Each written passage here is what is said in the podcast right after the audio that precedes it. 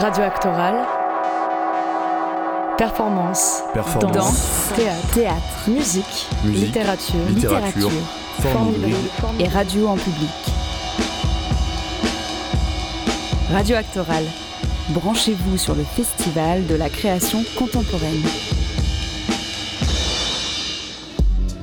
Bienvenue sur Radio Actoral, la radio du festival. Nous sommes en direct du Centre d'art Montevideo à Marseille, diffusé en ligne sur le site d'Actoral et en FM sur Radio Grenouille. C'est aujourd'hui la première session radio de cette 22e édition d'Actoral. Notre antenne suivra de près la programmation du festival et ce jusqu'au 9 octobre. On commence avec une création sonore originale. Il y en aura plusieurs disséminées tout au long de nos sessions. On doit celle-ci à l'artiste sonore Vincent Eplé qui a manipulé des archives vocales autour de la notion de décompte et ça tombe bien puisqu'on inaugure.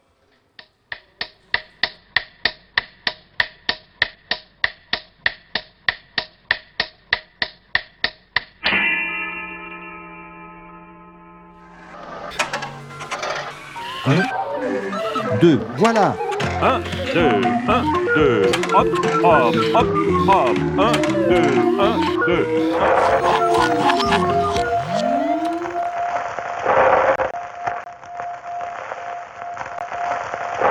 One hundred twenty-five hertz. Hertz.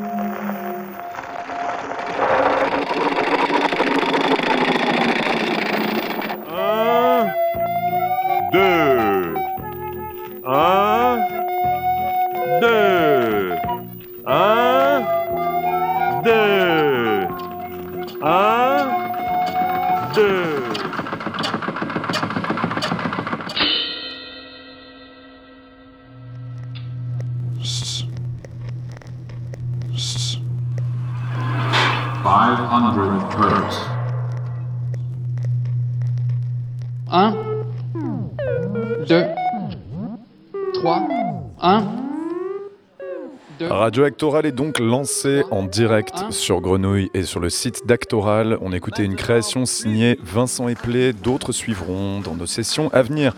Notre antenne est donc lancée pour trois semaines en ligne et sur Grenouille, je le disais, à raison de 3 à 4 sessions par semaine. Et cette session de lancement portera sur une question que d'aucuns trouveraient fondamentale.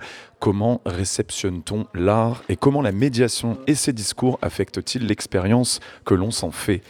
C'est un des points de départ de la création des comédiens et metteurs en scène Stéphanie Aflalo et Antoine Thiolier, qu'ils présentent ce soir pour la première fois à Marseille, à Montevideo, et elle emprunte son titre à l'ouvrage des sociologues Pierre Bourdieu et Alain Darbel, L'amour de l'art qui démantelait en 1969 la fabrique de notre goût pour la chose culturelle et plus particulièrement les musées.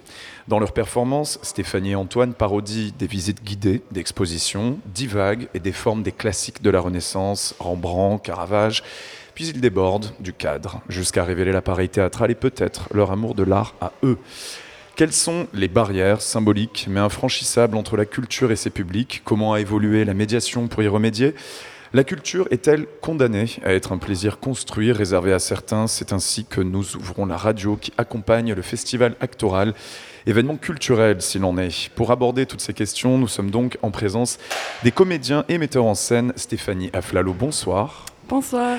Antoine Thiolier, bonsoir. Bonsoir. Et nous avons également convié Sylvia Girel, bonsoir. Bonsoir. Sociologue à l'Université Aix-Marseille, dont les recherches portent entre autres sur les pratiques culturelles. Merci à tous d'être avec nous. Et avant toute chose, une question. Est-ce que nous ne risquons pas, en discutant, en dialoguant ensemble, de nous faire nous-mêmes médiateurs ce soir? On va éviter bah, C'est effectivement ce, que- ce qui me faisait peur. Comment on va faire pour éviter? Est-ce qu'il y a une euh, technique? On fait comme on peut, hein, pas de pression. Je propose qu'on écoute justement un autre médiateur anglais, celui-ci, c'est John Berger. On va écouter un premier épisode de Ways of Seeing. C'était un peu pour le coup euh, la Rolls de la médiation. Donc Ways of Seeing, façon de voir. C'est en anglais, mais on vous expliquera de quoi il s'agit. The images come to you. You do not go to them. The days of pilgrimage are over. It is the image of the painting which travels now. Just as the image of me standing here in this studio travels to you and appears on your screen. The meaning of a painting no longer resides in its unique painted surface, which it is only possible to see in one place at one time. Its meaning, or a large part of it, has become transmittable.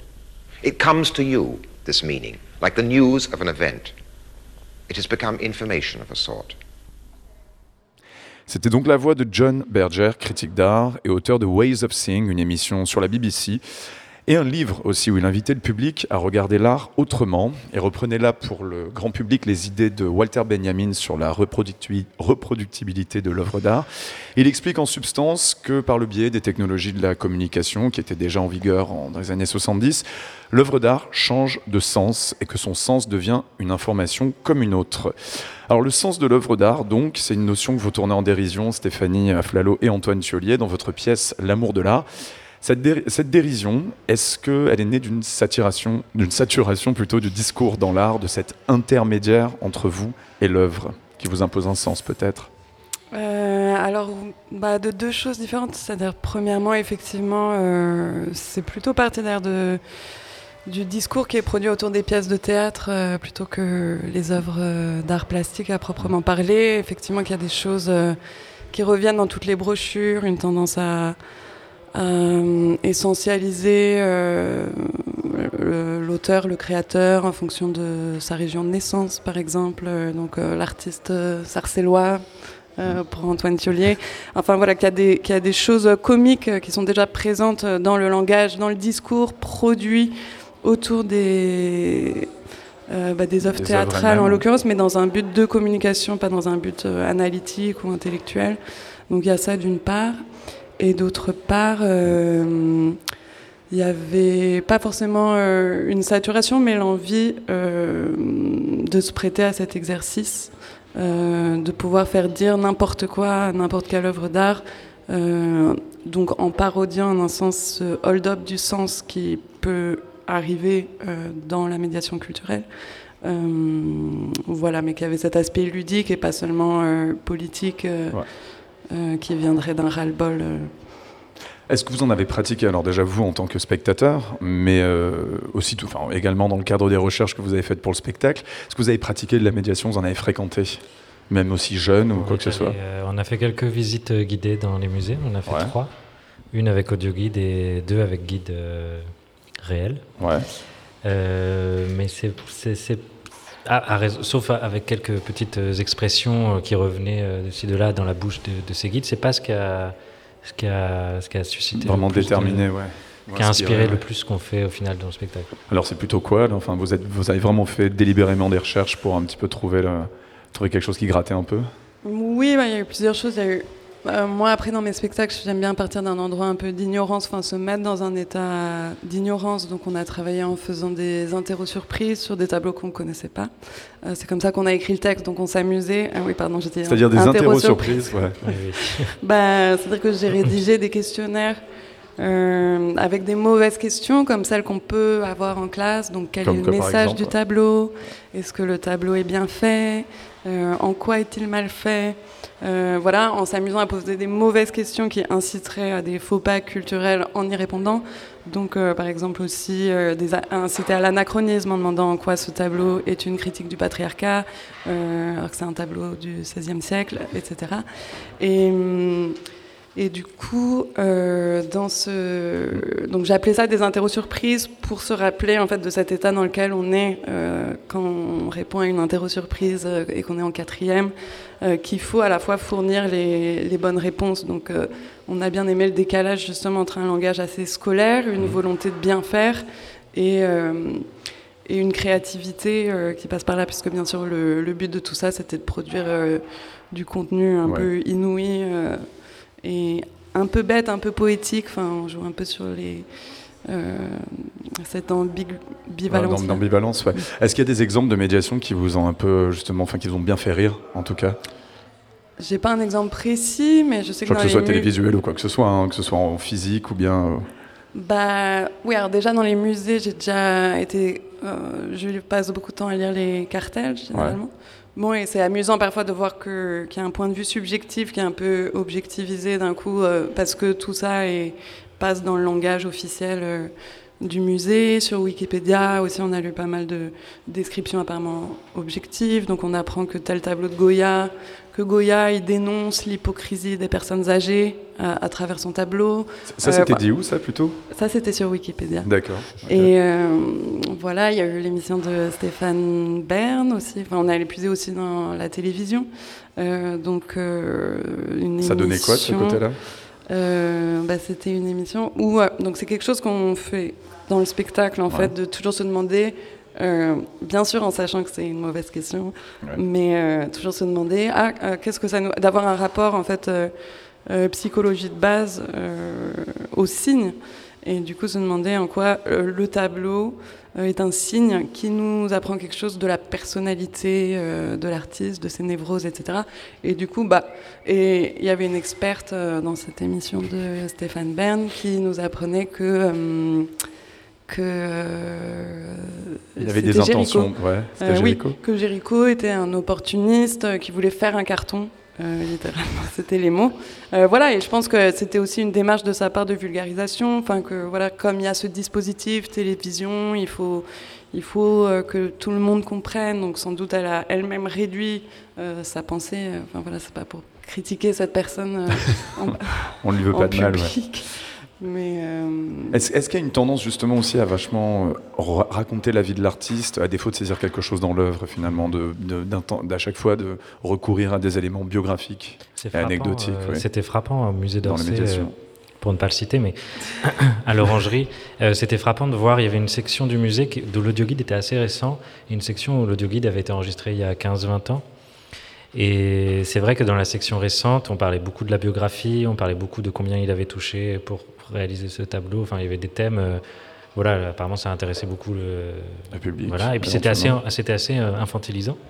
Et dans l'autre section du musée, on était beaucoup plus sur une description formelle des tableaux, euh, la ligne, les masses, les couleurs.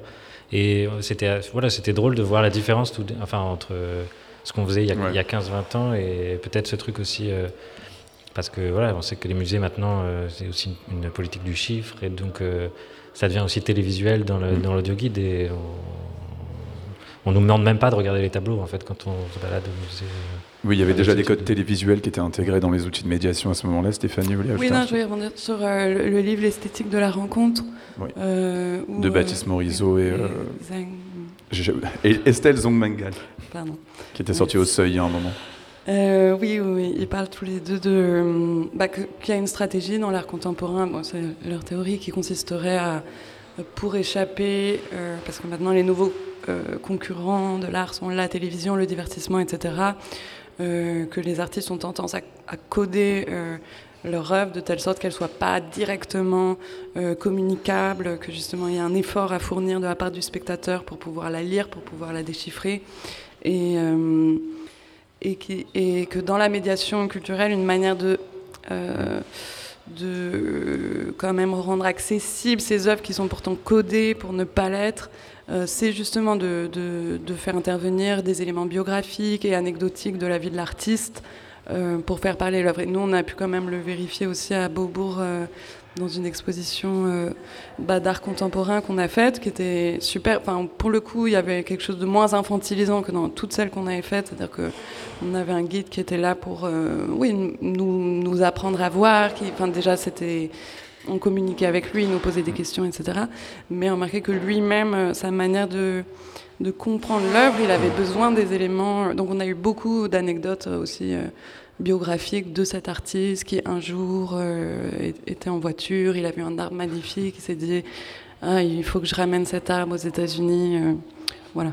Alors, je, je tiens quand même à préciser quelque chose. On va justement demander à Sylvia Girel de nous éclairer un petit peu sur l'historique de la médiation, mais euh, on n'a rien contre les médiateurs. C'est un très beau métier, hein, d'accord? Enfin, faut quand même euh, le rappeler, d'accord? Faut, faut, faut le situer. Sylvia Girel, euh, d'abord, pourquoi la médiation?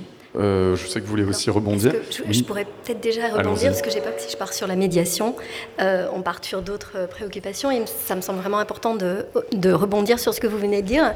Moi, je crois que déjà, ce qui est essentiel en médiation et quand on a une approche qui est très sociologique, hein, c'est euh, c'est déjà une expérience sociale, le rapport à l'art avant d'être une expérience esthétique. Et je pense que quand on vient à l'idée d'expérience sociale de l'art, on est d'abord face à des objets, face à des spectacles, et il y a des conventions, il y a des codes, il y a des normes pour les entendre et les percevoir comme ça.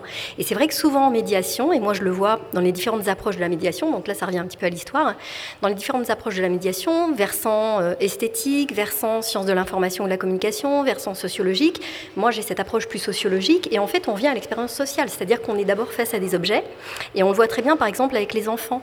Voir un tableau, c'est pas évident. Nous on voit des tableaux, on reconnaît, il y a euh, de la peinture, il y a un cadre, donc on sait que c'est une œuvre d'art. Mais quand on a des premiers rapports avec l'œuvre, et c'est souvent le cas avec l'art contemporain, on est face à des objets ou face à des installations pour lesquelles on n'a pas forcément les codes et les conventions.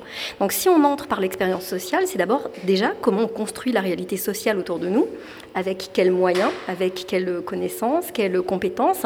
Et du coup, bah, si on approche les publics de cette manière-là, on est toujours euh, devant des lectures différentes possibles de l'œuvre. Et moi, je pensais en vous écoutant à l'expérience, euh, à l'œuvre ouverte pardon, de Umberto Eco, qui montre très bien qu'il y a différentes lectures possibles d'une même œuvre, selon les contextes, selon les moments, selon les personnes, selon les personnes et les différents moments auxquels elles vont accéder à l'œuvre, et que c'est ça qui est à mon avis euh, intéressant qu'il faut essayer de sortir de cette réception-contemplation qui est un peu le modèle idéal qu'on cherche à atteindre. Et je comprends très bien dans ce que vous disiez et décriviez, c'est que souvent dans la médiation ou dans les, les actions de, diffusion ou les actions pédagogiques dans les musées, hein, ben, on cherche finalement à atteindre cette expérience euh, parfaite qui est souvent sur le modèle de l'expérience de l'amateur d'art qui a une expérience, qui a des compétences, qui a des connaissances, et qu'en fait on se trouve souvent avec des publics qui n'ont pas tout ça.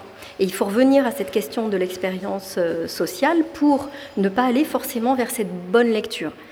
Et pour répondre, donc du coup, enchaîner sur la... Oui, est-ce qu'il y a finalement toujours une médiation à partir du moment où il y a eu diffusion culturelle? En fin de compte, historiquement, peut-être depuis qu'on parle de politique culturelle, euh, est-ce que ça date de Malraux? Est-ce que ça a toujours été plus ou moins le cas? Alors, on n'a jamais, jamais, laissé des gens dans un, dans un musée comme ça, euh, tranquillement. Non, de toute façon, l'espace, l'espace est déjà un espace de médiation. C'est-à-dire que regarder une œuvre, si on prend une vidéo et qu'on la regarde ici euh, sur un écran vidéo ou qu'on la met dans l'espace public, déjà, l'espace va faire euh, acte de médiation parce qu'on ne regarde pas dans le même espace. En revanche, ce qu'on observe très clairement, c'est qu'on était dans une logique, peut-être avec Malraux et au début des politiques culturelles, dans une logique de cette expérience esthétique de contemplation, d'expérience réussie, alors que moi je travaille beaucoup aussi sur les expériences ratées, mais qui n'en sont pas qui sont en fait des expériences de l'œuvre, qui ne sont pas forcément celles attendues, mais tant mieux, c'est parce que l'œuvre est peut-être dérangeante, perturbante, ou travaille sur des sujets de société, la mort, la violence, euh, et que du coup, ben, on a forcément des réactions qui sont euh, en adéquation avec le contenu de l'œuvre. Et du coup, on avait peut-être cette médiation au début qui n'était pas appelée médiation, hein. c'est vraiment dans les années 80 qu'on va parler du concept de médiation, enfin qu'on va stabiliser le concept, hein. mais il y a toujours eu ce travail de rendre accessibles les œuvres. Mais rendre accessible, c'est pas la même chose, c'est-à-dire que rendre accessible, c'est à qui pourquoi Quelle personne Combien euh, de quelle manière? Est-ce qu'on rend accessible le contenu de l'œuvre? Est-ce qu'on rend accessible le message éventuel que l'artiste a voulu faire passer? Est-ce qu'on rend accessible le travail sur certains matériaux? Et il y a différentes manières en fait de faire la médiation de l'œuvre.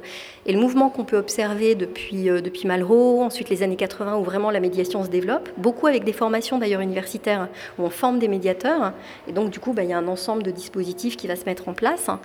Euh, on voit quand même qu'il y a une certaine ouverture et une approche qui est de plus en plus, alors pas forcément sociale comme je le décrivais, mais qui est une approche qui va essayer de faire entrer en rapport avec l'œuvre de différentes manières. Et ce qu'on cherche plus aujourd'hui, et alors peut-être moins dans certaines institutions, mais moi je travaille beaucoup aussi sur la scène marseillaise, hein, notamment et les lieux alternatifs, hein, euh, aussi euh, provoquer une expérience quelle qu'elle soit, et pas forcément une expérience euh, esthétique dans le sens fort du terme, mais une expérience esthétique liée à l'émotion, à la sensation, à ce que peut faire ressentir une œuvre. Donc ça, voilà, ce mouvement, on le voit effectivement se développer. À partir de quel moment est-ce qu'on peut considérer qu'il y a expérience artistique, justement, Sylvia Girel, dans, dans L'amour de l'art, donc le livre dont dont euh, vous avez emprunté le titre donc pour le spectacle. Enfin, je m'adresse à Stéphanie et à Antoine. Dans ce, dans ce livre-là, il évoque, enfin, il reprend les, les théories de Erwin Panofsky sur l'interprétation. Il y a différents degrés, donc on arrive d'abord tout simplement sur une identification primaire euh, de l'action, euh, des éléments, puis des motifs éventuels, et enfin on, a, on aurait accès à un sens intrinsèque. Est-ce que ça, ça, fonctionne toujours comme ça aujourd'hui? Un sens intrinsèque qui mobiliserait une gamme de connaissances? Est-ce qu'on est toujours sur ces... sur ces lectures-là. Quoi? Et non, puisque le sens, il n'y a pas un sens. C'est-à-dire qu'il y a le, entre le sens de l'artiste, le sens du public, le sens de ceux qui font l'intermédiaire et la médiation, hein, chacun va y mettre son sens. Et là, c'est la sociologue qui parle, c'est que le sens qu'on y met, il est aussi fonction du background, des expériences qu'on a, de la connaissance qu'on a de l'art contemporain ou non. Et du coup, on ne peut pas dire qu'il y a un sens quelque part à rechercher ou à faire ressentir. Et en vous écoutant, je pensais justement au clivage et aux tensions qui, peut, qui peuvent exister entre euh, le côté peut-être éducation pédagogique hein, et le côté euh, émotion sensitif de où on est d'un côté avec une volonté de faire comprendre l'œuvre, ce qui est très bien, et de l'autre côté avec une volonté de faire ressentir l'œuvre et vraiment de la, de la, percevoir de manière esthétique, esthésique. Et euh, moi, ce à quoi je réfléchis et qui me pose parfois problème, c'est qu'on oppose les deux.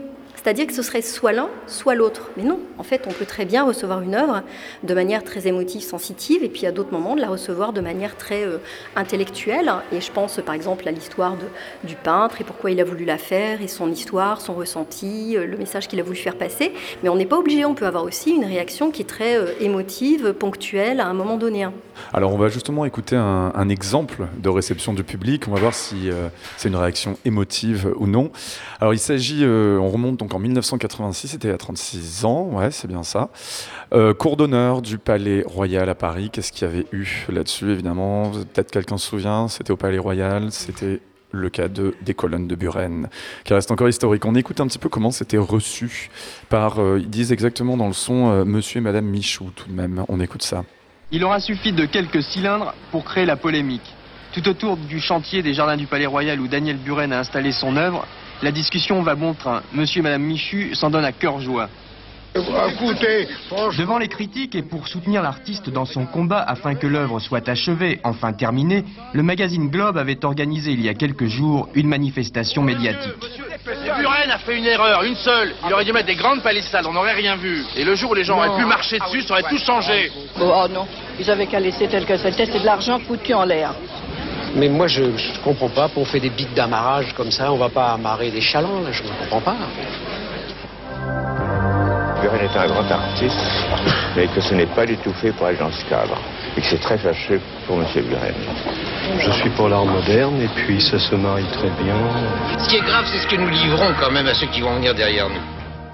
Vous êtes toujours sur Radio Actoral diffusé par Radio Grenouille. Donc on écoutait un reportage d'époque sur le fameux scandale des colonnes de Buren en 86 qui je pense ont pas mal coûté à l'époque au, ministère de la Culture. Alors Sylvia Girel, Stéphanie Aflalo, Antoine Thiollet, là on est où? Alors est-ce qu'on est justement sur un échec de rencontre ou est-ce que finalement ça reste encore fertile? Est-ce qu'il y a eu un manque de médiation à cette époque-là? Alors, je dirais que c'est une question de contexte et d'époque, hein, puisque quelques années après, quand on a enlevé les colonnes pour les rénover, hein, c'était là qu'était la polémique. Mais comment vous pouvez enlever ces colonnes hein, et comment vous pouvez laisser cette place vide sans rien? Donc en fait, quelques années après, la perception et la réception s'étaient complètement inversées. Et peut-être qu'effectivement, c'était tôt de mettre des œuvres de ce type-là, d'art contemporain, dans l'espace public, qui plus est politique de gauche, avec euh, des commandes publiques euh, qui avaient un certain coût. Hein. Mais vraiment, c'est intéressant de voir qu'en quelques années, euh, ce qui faisait polémique, c'était pas de les mettre, c'était au contraire de, les enlever. Et maintenant, quand on passe hein, sur cette place du Palais Royal, voit que c'est complètement approprié par les publics qui profite de l'œuvre, il y a un rapport à, à l'œuvre, mais qui est aussi un rapport euh, très familier. Et ce que je disais tout à l'heure sur les différentes possibilités de réception, c'est que quand on est euh, à côté des colonnes du Palais Royal, on peut très bien aller les voir comme des œuvres, comme des créations de Buren, mais on peut très bien aussi circuler entre ces colonnes sans même peut-être percevoir que c'est des œuvres de Buren. Et envisager ça comme un aménagement urbain, tout simplement. Et c'est pas forcément un problème de réception, c'est-à-dire qu'il n'y aurait pas d'un côté la bonne réception et de l'autre les mauvaises. C'est différentes formes de réception en fonction des attentes et aussi en fonction de ce qu'on a envie de, recevoir et comment.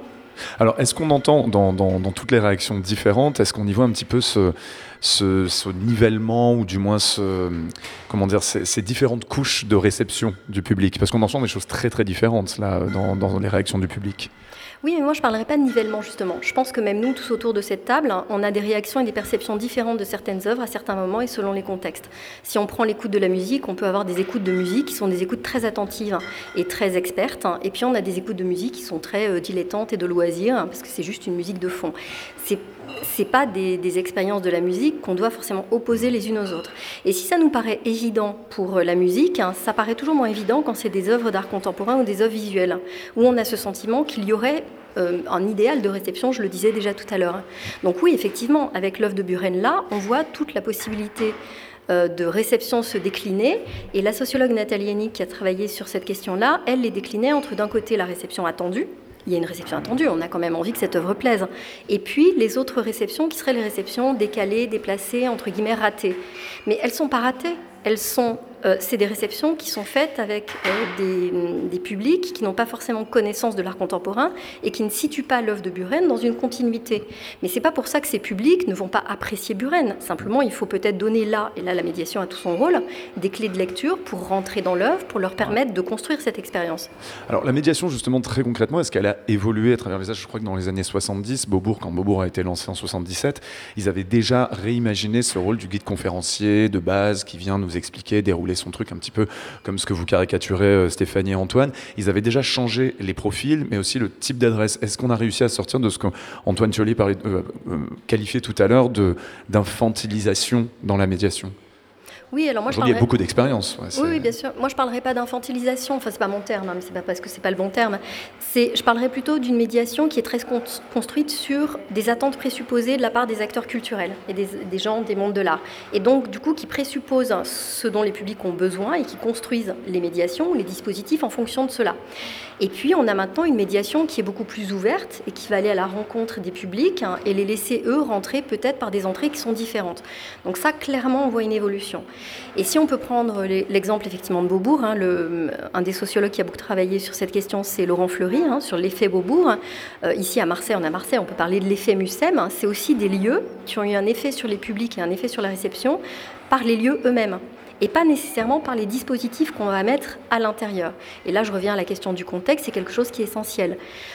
Mais aujourd'hui, pour revenir à votre question sur les dispositifs, oui, les formations de, médiateurs culturels essayent vraiment de développer des, dispositifs qui sont extrêmement euh, variés mm.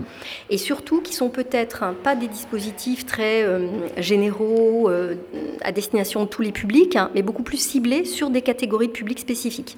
Alors, il y a aussi une autre question, parce que là, on parodie pas mal, enfin, en tout cas dans la pièce L'amour de l'art, la médiation, mais quand il n'y a pas de médiation, et c'est ce que pointait à l'époque euh, donc Bourdieu et Darbel dans L'amour de l'art, il y a aussi un autre effet pervers, c'est que apparemment les, les visiteurs se disaient soit ben, c'est clairement la manifestation d'une volonté d'exclure, ou alors d'autres se disaient même que c'est pour faire vendre plus de livres à la fin dans la, dans la boutique avant de sortir. Alors aujourd'hui, il y a pas mal de commissaires d'expo qui, je crois, sont tentés par le no cartel, c'est-à-dire ne rien mettre. Il y a eu déjà quelques expériences de ce côté-là. Est-ce qu'on essaye aussi de sortir de la médiation, euh, pas du dictat de la médiation, mais en tout cas du réflexe? Oui, je, tu parlais tout à l'heure de cartel. Hein. Je pensais à une œuvre hein, en, t'écoutant. Euh, Teresa Margolès, c'est une artiste mexicaine qui travaille sur le rapport à la mort et qui prélève des matériaux dans les morgues. C'est pas très gai comme œuvre, et qu'elle, euh, avec laquelle elle crée, provoque euh, euh, des, des, réactions, enfin elle crée des installations et elle travaille sur des matériaux donc euh, vraiment prélevés sur les morts et dans les morgues. Là, le cartel prend toute son importance. On se retrouve face à des cubes, par exemple, de béton, très conceptuels, très abstraits, où rien ne transparaît. C'est le cartel qui permet de comprendre avec quoi est fabriquée l'œuvre. Donc, par rapport à ce que tu disais, c'est que dans cette œuvre-là, on enlève le cartel, l'œuvre n'a plus de sens. Mais effectivement, je suis d'accord que peut-être aussi pour certaines œuvres, les cartels sont trop bavards et que du coup on a le sentiment quand on lit le cartel hein, qu'il y a toute une connaissance, tout un, ensemble d'éléments à, maîtriser ou à, ou à, connaître pour comprendre l'œuvre. Et c'est pas forcément indispensable, mais ça l'est parfois pour certaines œuvres. Alors, Stéphanie Aflalou Oui, euh, aussi pour rebondir sur ce que tu disais tout à l'heure, c'est pas forcément l'un ou l'autre. Moi, je pense pas que euh, c'est pas possible d'avoir une vision aussi, euh, enfin même si on se disait ah il y a juste le spectateur face à l'œuvre et sa personnalité qui s'exprime, sa personnalité elle est pétrie euh, de réflexes sociaux, elle est façonnée par son histoire, etc. Donc je pense pas non plus, je pense que c'est aussi un autre idéal de se dire hmm, la chose vue peut tout de suite. donc voilà que lire une œuvre ça s'apprend forcément. Après la question c'est comment effectivement que j'ai l'impression que c'est en train d'évoluer, qu'il y a de plus en plus de questions sur comment apprendre à lire et qu'il n'y a pas forcément une bonne lecture et qu'il y en a plusieurs.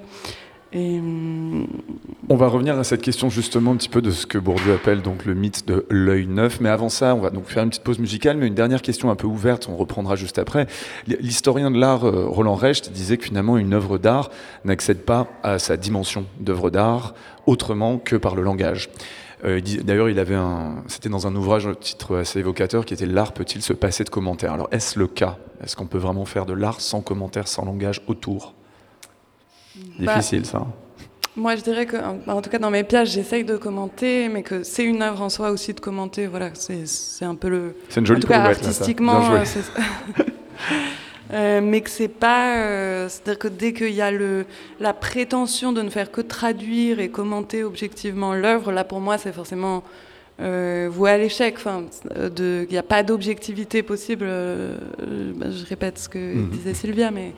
Euh, donc voilà, donc c'est une œuvre en soi de commenter. Pas d'art, bâtard sans langage, c'est bien. Moi, je vais faire une pirouette aussi en disant que l'œuvre est elle-même productrice de connaissances. hein, que du Bien coup, c'est pas la peine forcément de faire toujours des commentaires. Elle produit des connaissances par elle-même, avec son contenu, avec l'expérience qu'elle permet de- de- d'avoir, l'effet qu'elle produit, hein, et que bah, du coup, voilà, elle n'a pas forcément besoin de commentaires, mais elle peut en avoir besoin. Et les commentaires aussi doivent être euh, ajustés au type de public. Là, je parlais de cette artiste Teresa Margolès. Il est certain que sur certaines œuvres très difficiles ou assez inaccessibles, bien sûr qu'il faut de la médiation, mais il ne faut pas non plus de la médiation pour tout le monde. Il y a des publics pour lesquels il faut, il faut se résoudre à ce qu'on ne puisse pas faire de la médiation sur certaines œuvres. Par exemple, pour des publics jeunes ou des publics en difficulté, hein, il ne faut pas mettre la médiation comme quelque chose à absolument réaliser. Il y a des œuvres qui sont pas, euh, pour lesquelles on ne peut pas faire de médiation et auprès de certaines catégories de publics. Il n'y aura peut-être pas besoin de médiation pour écouter un petit peu de musique maintenant tout de suite. Nous sommes donc toujours avec Sylvia Girel, Antoine Joly et Stéphanie Aflalo.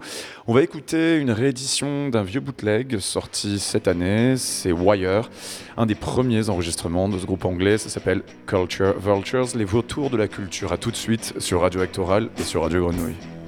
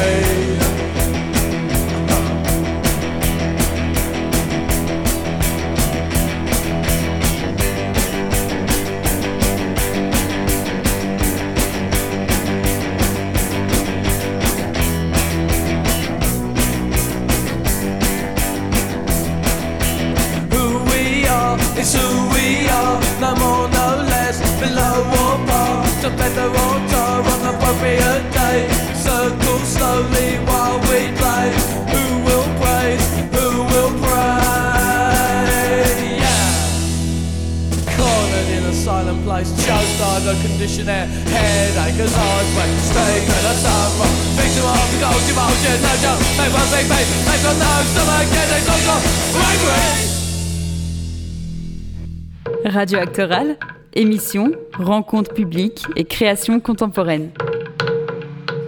Vous êtes toujours sur Radio Actoral, la radio du festival, diffusée par Radio Grenouille. On écoutait donc Culture Vulture. Les vautours de la culture, c'est Wire en 1977. C'était leurs tout premiers enregistrements qui viennent d'être réédités.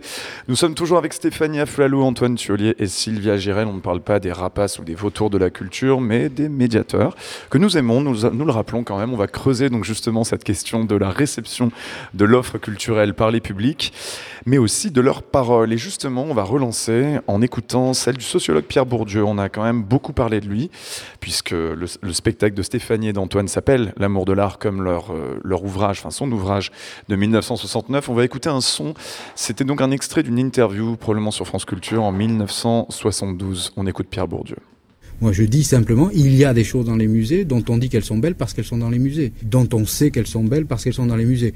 Alors, on peut dire, ces choses étant dans les musées, à supposer qu'on veuille que tout le monde aille au musée, voilà le prix à payer. Alors, ça veut dire qu'il faudra euh, un certain type d'éducation, etc., etc. Éducation d'ailleurs qui n'est pas simplement une éducation artistique, en ce sens que, par exemple, les gens peuvent n'avoir reçu aucune éducation artistique directe, n'avoir jamais entendu parler des choses les plus élémentaires, euh, de Cézanne, de Poussin, n'importe quoi, bon, et néanmoins être pourvu d'un équipement qui leur permet, sinon d'être des virtuoses de l'œil, mais au moins d'avoir la posture qu'il faut. Par exemple, dernièrement, j'ai vu un film très amusant où on demandait à des ouvriers, on leur présentait des tableaux, c'était des copies, c'est-à-dire des reproductions, on leur demandait ce qu'ils en pensaient. Et euh, en fait, il disait, oh, moi je sais pas trop quoi dire, ça me paraît bien, euh, c'est pas mal, euh, ça j'aime, ça j'aime pas, etc. Puis il avait rien à dire. Puis on voyait un instant après, dans le Louvre, dans un musée quelconque de Paris, un type qui était évidemment un bourgeois d'après sa tenue, etc. Bon, qui était accompagné de sa femme, qui regardait le même tableau et qui disait, excellent, excellent, remarquable, remarquable. Autrement dit, il n'en disait pas plus que le prolo de base. Simplement, il savait qu'il n'y avait rien à en dire. C'est tout. Il était dans le secret. Il était dans le secret, puis il était habillé comme un bourgeois. C'était donc Pierre Bourdieu en 1972. Alors comment est-ce qu'on dépasse finalement cette euh, inhibition qui empêche de parler d'art? Et puis comment est-ce qu'on acquiert cette, euh, cette posture finalement, Sylvia Girel?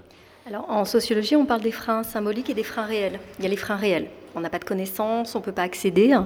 Ça, c'est des freins réels. Si on ne peut pas aller au musée, ben, c'est concret, on ne peut pas y aller pour des raisons différentes. Hein. Ça peut être une question de moyens, ça peut être parce que sa famille ne vous y emmène pas, ça peut être parce que c'est trop loin. Ça, c'est les freins réels. Et ensuite, il y a toute une série de freins symboliques. On pense qu'on ne peut pas y accéder parce qu'on pense ne pas disposer des connaissances et des compétences pour comprendre l'art. Mais ça aussi, on revient à ce que vous disiez, c'est que c'est aussi peut-être les modalités de, construction du rapport à l'art qui ont créé ça. C'est-à-dire que les publics pensent qu'il y a des attentes particulières, qu'il y a, euh, j'ai noté, hein, la posture qu'il faut. Mm. C'est Bourdieu qui le dit. Et j'adore le, public bourgeois, on le voit, sa tenue. Alors ça, quand on est sociologue, c'est la première chose qu'on nous apprend à ne jamais juger sur l'apparence. On était en 72. Voilà, je trouvais c'est, mm. c'est, très intéressant. Et euh, donc ces freins symboliques, hein, c'est sur cela qu'agit la médiation. Parce que si vous euh, mettez par exemple des lieux gratuits, on dit ben, c'est bon, les lieux sont gratuits, les publics vont venir. Mais non, les publics ne viennent pas, il suffit pas de la gratuité. Par contre, et ça il y a des sociologues qui l'ont montré, la gratuité est le premier levier à dépasser. Si c'est payant et que vous n'avez pas une pratique euh, régulière, euh, familière, si c'est payant, vous n'irez pas si on lève le frein du côté payant, effectivement, il faut aussi lever les freins symboliques et amener les gens à rentrer dans l'œuvre avec peut-être euh, des paliers. Nous, on l'a fait beaucoup en médiation culturelle et notamment sur un projet qu'on a conduit au, théâtre du Merlan, maintenant ZEF, avec des tout petits. Donc là, on s'adressait à des enfants, enfin le spectacle et la médiation s'adressaient à des enfants de moins de 3 ans. Donc euh, là, on ne peut pas avoir leur discours, leur retour. On est obligé de construire des médiations et d'observer comment ça se passe.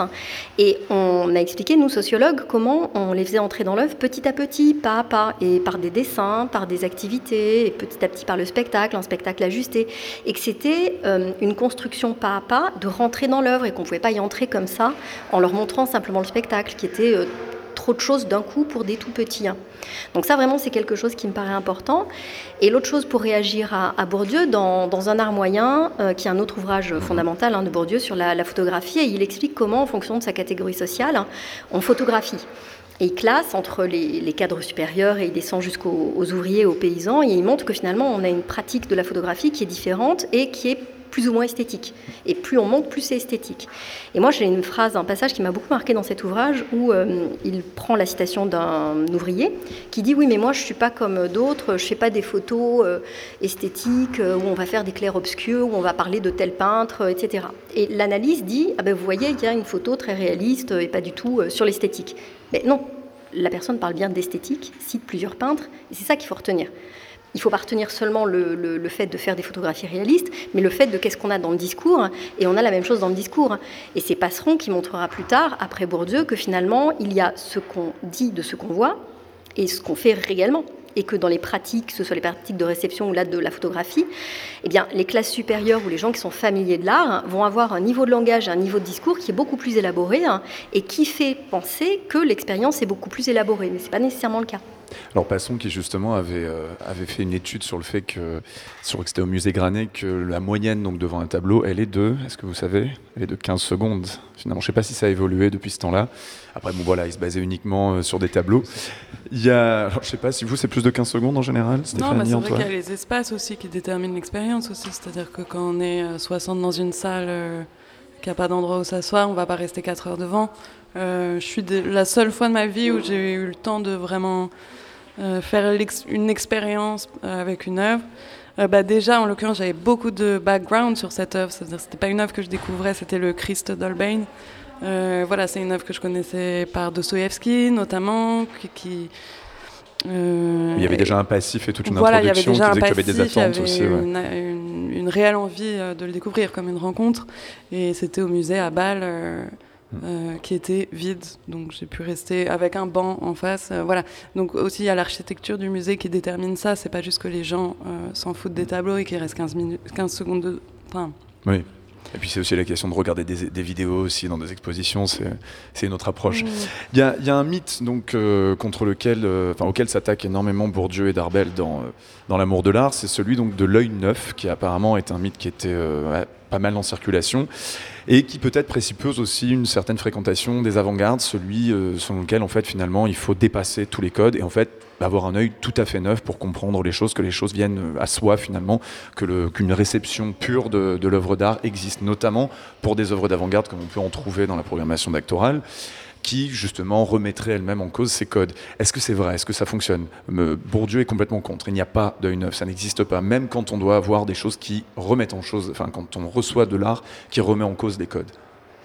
Je reviens à ce que je disais au tout début de, Mhm. de- de l'émission. hein. Je veux dire, le rapport à l'art, c'est d'abord un rapport social. hein. C'est d'abord Ouais. la construction sociale d'objets. Donc, euh, on ne peut pas enlever ça. C'est-à-dire qu'on ne peut pas être devant des objets. euh, nous, on voit là qu'on a une Ouais. table, qu'on a des chaises, qu'on a un espace qu'on sait reconnaître, parce que tous les objets qui nous entourent, on les a construits socialement et on sait les identifier. Les objets d'art, au premier abord, c'est ça. hein. C'est déjà des objets qui sont sociaux et dans notre réalité sociale. Donc, l'œil sera jamais neuf. Et puis, on a toutes ces expériences personnelles. On a aussi chacun son histoire personnelle avec l'art. Euh, là, chacun autour de la table, on a une histoire différente. Certains sont allés beaucoup au musée jeune, d'autres moins, d'autres ont découvert l'art peut-être très tard. Et tout ça, ça va rentrer en ligne de compte dans la manière dont on va construire son rapport, euh, son rapport à l'œuvre. Donc l'œil, non, moi, je ne peut pas être neuf. Mais est-ce que l'institution culturelle elle-même a eu tendance à nier justement le fait que ce soit construit, le rapport à la culture, dans, dans une envie de démocratisation à l'époque Donc euh, Bourdieu écrit à la fin, c'est assez beau dans, la conclusion de l'amour de l'art, il dit « La conscience obscure de l'arbitraire des admirations hante le plaisir esthétique ». C'est assez hard quand même à dire. Et il dit aussi, comme tout amour, l'amour de l'art répugne à reconnaître ses origines. C'est assez violent. Qu'est-ce qui, à l'époque, en 69, le pousse à dire ça? Et est-ce qu'on peut considérer que ce type de... Enfin, pas d'idéologie, enfin, l'idéologie de l'œil neuf existe toujours, que finalement c'est quelque chose qui arrive d'un peu partout, et que... Mais malgré tout, il y aurait une sorte de prédestination. Est-ce que c'est c'est toujours en vigueur Célia Gérel? Non, pas. En tout cas, Bourdieu dit que. Stéphanie. que, oui, qu'effectivement, que l'œil que le- l'œil neuf, c'est le privilège de ceux qui ont appris à lire, qui ont appris à voir, euh, et qu'il n'y a Voilà. que à cet endroit qu'on peut. Euh, du coup, ça transforme ça en mérite naturel euh, de, de- de savoir voir. C'est pas quelque chose qui, qui a été appris, c'est pas quelque chose qu'on doit à notre capital culturel euh, et à notre place dans le champ économique. Donc, oui, je pense, enfin, si je répondais Ouais, pour ouais. Bourdieu, euh, voilà, il répondrait que c'est une illusion qui vient justement chez, les, chez ceux qui sont le plus familiers euh, à la culture. Euh, Oui, peut-être. Voilà, peut-être que je géré. répondrais ça. C'est une question. C'est vraiment une vaste question, mais je répondrais peut-être dans le même sens, c'est-à-dire que finalement, plus on a de connaissances, plus on a de compétences, plus on est capable de s'en détacher parce qu'on les connaît et on, on les maîtrise quelque part. Mais en revanche, euh, c'est peut-être plus difficile quand on n'a pas tout ce bagage euh, intellectuel. Enfin, quand on visite beaucoup d'expositions d'art contemporain, c'est vrai que c'est ce qui est mon cas, on cherche à avoir cette expérience un peu nouvelle, un peu inédite, euh, et c'est vrai qu'on la trouve pas toujours parce qu'à force de voir beaucoup d'œuvres, ben, on a une sorte de catalogue de connaissances d'œuvres en tête hein, qui fait que ben, il faut un petit peu plus, un petit peu différent, un petit peu décalé pour avoir cette expérience esthétique. hein.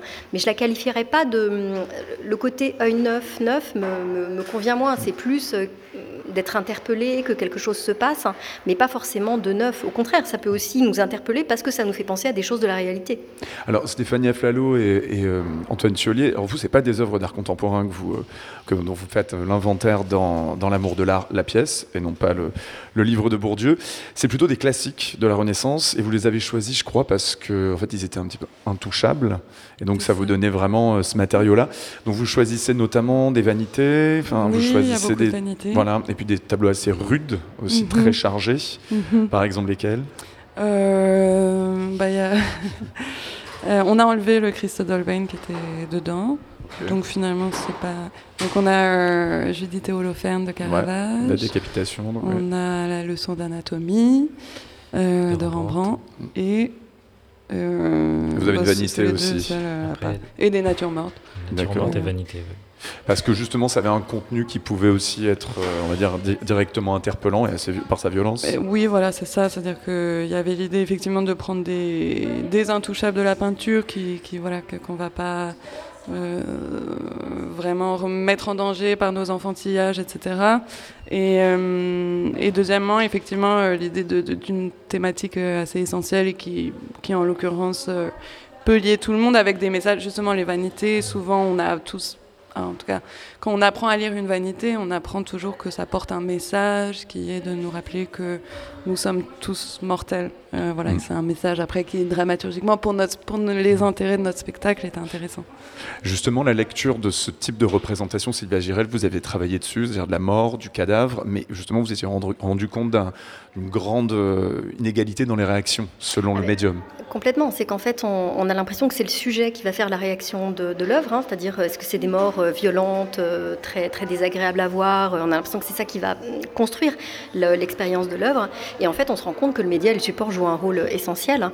Et notamment quand on compare les peintures, c'est classique, hein, où euh, on a l'habitude de voir des peintures et on les voit plus comme des objets tout faits, comme des images construites. Donc il y a une mise à distance et une forme de déréalisation qui est très grande. Même si, je reprends l'exemple des vanités, on ne comprend pas tout, on n'a pas tous les codes de pourquoi les vanités, pourquoi tel geste, pourquoi telle couleur, pourquoi tel assemblage. Euh, et plus on avance dans l'art contemporain, plus on va avoir des œuvres, des photographies, des installations, hein, et où là, euh, les publics disent qu'il y a une extrême violence dans ces œuvres, beaucoup plus que dans des œuvres plus anciennes, alors que non, les motifs sont les mêmes, ou les sujets sont les mêmes. Mais là, c'est bien le média euh, qui crée plus ou moins de distance. Et ça, c'est aussi une question sociale, c'est qu'on a tous en tête, à l'école, dans les livres d'école ou euh, ben, plein d'endroits, on sait ce que c'est qu'un tableau. Un tableau, on l'a intégré. Une installation, moins. Une vidéo, pas toujours. Ou alors une vidéo, si, mais on va penser à un film, à une série télé, hein, et on va pas forcément penser à une vidéo d'artiste. Donc voir des images de mort, quand bien même elles sont fausses, elles sont construites par l'artiste dans une vidéo, ça peut être d'une extrême violence, beaucoup plus que les têtes coupées de Jericho, qui sont pourtant très concrètement d'une extrême violence. Il y a des tableaux très crus, effectivement, dans L'amour de l'art, le spectacle de Stéphanie Aflalo et Antoine Chollet, mais quand même, on se marre. Aussi, je rappelle, vous revendiquez une certaine bêtise, je crois, dans dans l'approche. Euh, oui, c'est ça. Euh, bêtise jusqu'où Bah, bêtise qui, à la qui commence, en fait, je dirais que le trajet, c'est que c'est un peu une bêtise parodique qui imite euh, voilà, les, certains euh, motifs euh, qu'on a trouvés dans la, dans la médiation culturelle à grande échelle, parce que je veux dire, la pire, c'était quand même le Louvre, où là, on était traité comme du bétail touristique. Euh, donc euh, la guide elle-même, qui par ailleurs euh, était très gentille et très intelligente, mais dans, dans ce cadre-là, voilà, nous invitait à toujours prendre un selfie. Ah ouais, qui avait un petit ah ouais, quand temps qui était dédié non pas à la quoi. contemplation, mais à la Ah. prise de selfie. Voilà, donc. euh, C'est débattable, ça, débattable. ça, pour moi, ça, ça a influencé le spectacle particulièrement cette visite. Euh, donc ça, c'est un point de départ, voilà, où c'est une bêtise Mm. un peu sociale. Puis ça devient une bêtise de plus en plus personnelle et une bêtise donc de moins en moins superficielle euh, pour moi, mais où, où nous, on engage plus notre subjectivité euh, réelle dedans.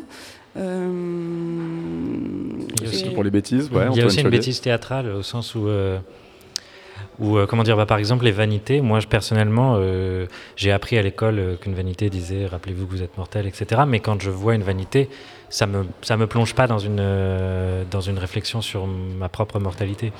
Donc, il y a aussi un moment où, dans, où enfin, c'est aussi, c'est aussi drôle pour nous, à un moment donné, de partir vraiment là-dedans théâtralement, de se rappeler qu'on est mortel et de voir ce que ça crée.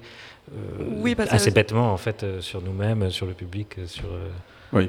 Voilà. C'est juste Aussi de- de revoir des choses qu'on ne voit plus. Enfin, C'est-à-dire qu'à partir du moment où le regard aussi est habitué, on en a vu plein des vanités, euh, etc. C'est associé à un message assez univoque euh, en général. Donc là aussi, euh, dans le travail, le, le plaisir, c'était de, de redonner cette dimension-là à la vanité, de nous rappeler euh, euh, qu'on est mortel.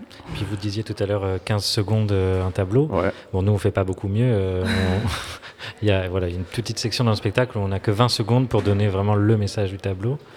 Et donc euh, c'est un petit peu sportif et puis on y va. Et que ça se dégrade de plus en plus. Et que même au niveau du langage, en fait, on essaye de- d'explorer plusieurs registres euh, du langage, de l'analyse. Donc que ce soit euh, la- la- le registre euh, du langage psychanalytique. Donc ça, ça nous prouve que l'artiste est névrosé. On, on connaît les livres de Freud sur Léonard de Vinci, etc. voilà, qui en partant de ses dessins euh, va trouver tout un un passé euh, névrotique. Oui. Et, euh, et du coup, voilà, et à la fin, on en arrive euh, à un langage proche du complotisme, c'est-à-dire où on, on, par glissement de sens euh, et rime entre les mots, euh, on arrive à trouver un message qui est complètement, pour le coup, extérieur au tableau, et c'est avec ça qu'on joue. De la médiation complotiste. Donc ce soir, c'est à 19h30 dans L'amour de l'art de Stéphanie Aflalo et Antoine Thiollier. C'était à Montevideo. On va clore notre échange, donc Sylvia Girel, Stéphanie Aflalo et Antoine Thiollier, avec justement un, ex- un exemple de, de réception artistique, puisque l'artiste Anne Corté se balade dans le festival électoral. Elle raconte à des gens ce qu'elle y a vu, juste des gens qu'elle croise comme ça. Donc elle a vu hier soir le spectacle de Clément, Clément Vercheletto, et c'est comme ça qu'elle le décrit. On l'écoute. Très sombre. Il y a une forme de soleil orange qui, euh, qui monte. Il y a des petits bips qui arrivent, un peu comme des écureuils ou des petits rongeurs. C'est difficile à savoir si c'est organique ou c'est mécanique, tu vois. Et tout est un peu là-dessus. Tu vois qu'il y a quelqu'un sur le tapis. Comme c'est un peu lent à démarrer, tu, tu pars dans tes pensées et là, les bips, ils te, ils te rappellent. Tu vois, c'est très strident, c'est des fréquences très hautes. Donc, euh, tu n'as pas le choix que d'être là. pas te finalement. laisser aller, quoi. Non. Et donc ça, continue et ça, ça vrille euh, en, en apos, un peu en canard. Il y a une petite faune euh, ailée. Ouais, tu sais, les apos pour Très rappeler très les. bien, très bien, Ouais, ouais. des apos, ouais. Et, euh, et donc la personne se lève et met la tête dans une robe de paille qui est suspendue. Il y a une ambiance un peu, c'est l'Alaska, mais en, en négatif, tout noir. C'est l'Alaska en négatif Ouais. Ok. Et, et on dirait un peu les Sioux dans les dessins animés. Ok. Les, les là, les, les sifflements. euh. D'accord. Il y a une sorte de didgeridoo géant, en, un cône en métal, que- qu'elle prend et elle fait des mélodies avec. Et au centre, il y a un grand rond de gravier qui sont en fait des écorces qui se dévoilent et elle, elle, elle prend un barreau de chaise devant, elle souffle dedans et ça fait comme un- une sarbacane. Tu vois, elle projette le son comme ça. Ouais. Et elle fait une sorte de flamenco. Elle pénètre sur le tapis, et que le tapis est sonorisé. Elle vire vers le, le contemporain, le jump style. Et puis elle lève une sorte de filet qu'il y a dans le tapis. Ce qui fait qu'elle arrive à ramasser comme une sorte de kebab, de sandwich, le- les écorces. D'accord. Et elle se love. Ça finit comme ça, elle se love dans les écorces. Et voilà, ensuite on reste dans le noir. Et ben voilà, un kebab d'écorce, c'était Anne Corté qui a donc réagi. On peut parler quand même d'une réception, d'une réception accomplie quand même là hein, pour, euh, de- pour un spectateur, n'est-ce pas Sylvia Girel? Oui, alors moi, c'est l'expression de Thomas Hirschhorn qui me vient à l'esprit. hein. L'art peut des choses que seul l'art peut. et qu'on a beau décrire les œuvres autant qu'on veut, on ne pourra pas remplacer l'expérience esthétique. C'est peut-être tant mieux comme ça. En tout cas, c'était Anne Corté qui décrivait donc Devenir imperceptible de Clément Vercheletto qui jouera à Montevideo à l'issue du spectacle de Stéphanie Aflalo et Antoine Thiollet. Merci à vous, merci Sylvia Girel. On va faire une très courte pause musicale. On va écouter Société étrange. Le morceau s'appelle La rue principale de Grand Riff sur l'album Chance. Vous êtes toujours sur Radio Actoral, la radio du festival diffusée par Radio Grenouille.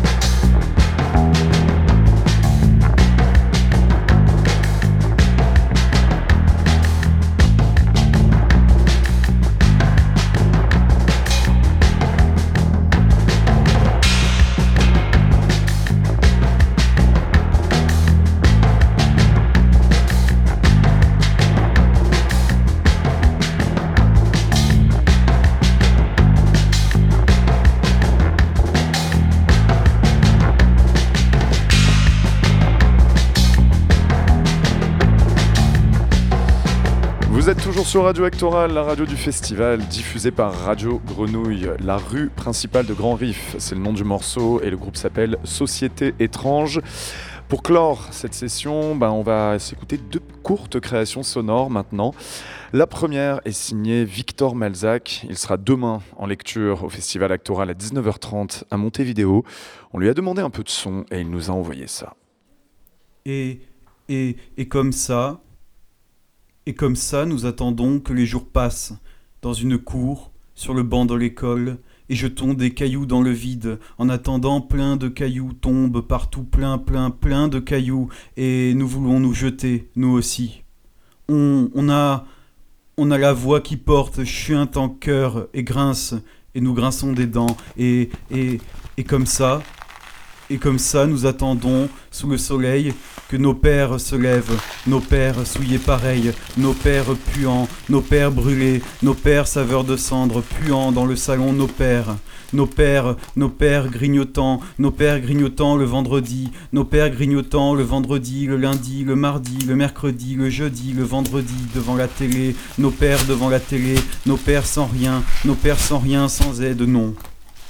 Et donc, et nous, et, nous, et nous les détestons. Pour cela, nos pères, nos pères, nos pères tristes, nos pères tristes, tristes, nos pères empoisonnés par habitude, nos pères ayant mangé vingt ans des ronces, des cailloux, des clopes, nos pères ayant mal digéré les herbes molles de la ville, non, nos pères, nos papas, non, nos papas, papa, nos papas sauvages, nos papas vidés, nos papas dans la, nos papas dans la ruine, nos papas dans la ruine depuis, depuis dix ans, depuis dix ans, depuis douze ans, douze ans de chômage, douze ans de chômage, oui, nos pères.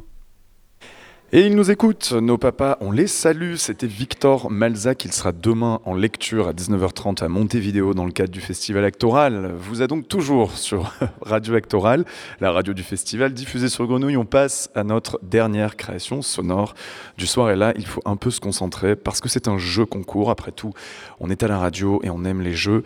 On a également donc commandé à Perrine Mornay du collectif Impatience des pièces sonores et elle s'est proposée d'imaginer des spectacles sur la base des photos qui illustrent les spectacles dans le programme du festival, donc le programme papier ou le site internet.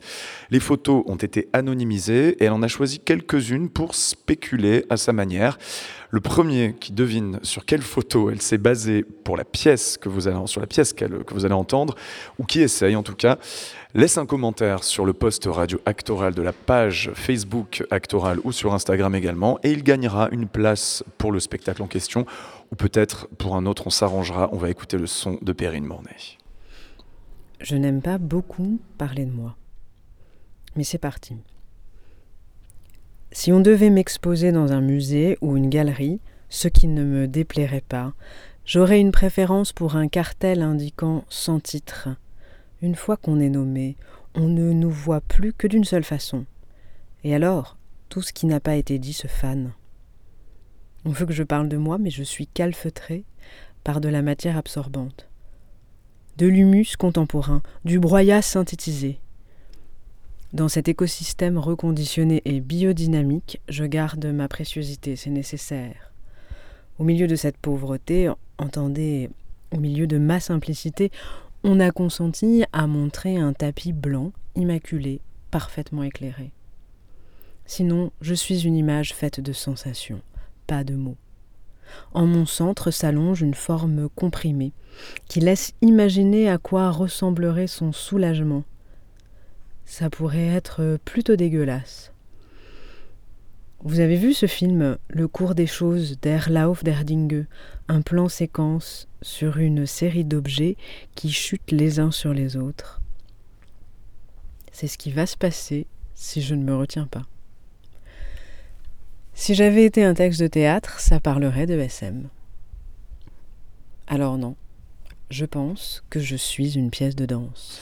Bien, elle est pas loin du compte finalement, Perrine Mornay. On la retrouvera ainsi qu'Anne Corté, Victor Malzaké, Vincent Eplé dans les sessions à venir de Radio Actoral. En tout cas, si jamais vous avez reconnu de quelle photo il s'agit, il suffit de nous faire signe sur les réseaux sociaux. Actoral, c'est pas que de la radio, c'est surtout un festival d'art vivant. Cette semaine, ça se passe à Montevideo, à la Criée, au Bernardine. Il y a de la performance flamande avec Mitt Warlop, du théâtre documentaire avec Silke Huismans et Yannes Derrere, de la poésie avec Victor Malzac, qu'on a entendu. Nos invités, Stéphanie Aflalo et Antoine Thiolier, jouent ce soir et demain soir à Montevideo, et Clément Vercheletto, qui met en scène une expérience entre danse et art sonore, devenir imperceptible. Et bien, ça joue aussi ce soir. D'ailleurs, on va entendre en fond sonore une de ces productions sous le nom de Sarah Terral pour se, pour quitter. Ça s'appelle La Guimauve. En tout cas, il y a aussi toute une foultitude de choses à Actoral. C'est à, à, retrouver sur notre site Radio Actoral, d'ailleurs, qui est plus fiable en termes d'horaire et de date que la plaquette en papier. Radio Actoral, l'émission, c'est fini pour aujourd'hui. Merci de l'avoir suivi. Mais le flux continue en ligne sur Radio Actoral. Musique sélectionnée par Alexandre Paty, aka Dream Machine. Des archives du Centre international de poésie de Marseille. Des anciennes émissions. C'est 24 heures sur 24 jusqu'à la fin du festival. Nous, on reprend le direct demain à 18h. Ce sera une performance radiophonique cette fois-ci, signée par l'auteur Antoine Humel. À la réalisation ce soir, Sébastien Gély. À la production, Kevin Dervaux. Remerciements à Lola Metou et à l'équipe d'Actoral. Nous rendons l'antenne à Radio Grenouille au son de Clément Vercheletto, a.k.a. Sarah Terral. Bonne soirée à vous.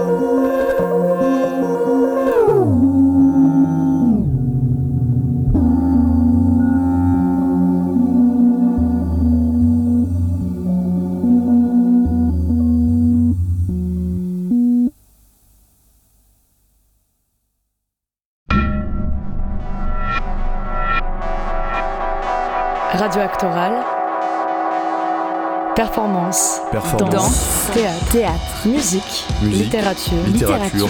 Forme. Et radio en public. Radio Actoral. Branchez-vous sur le festival de la création contemporaine.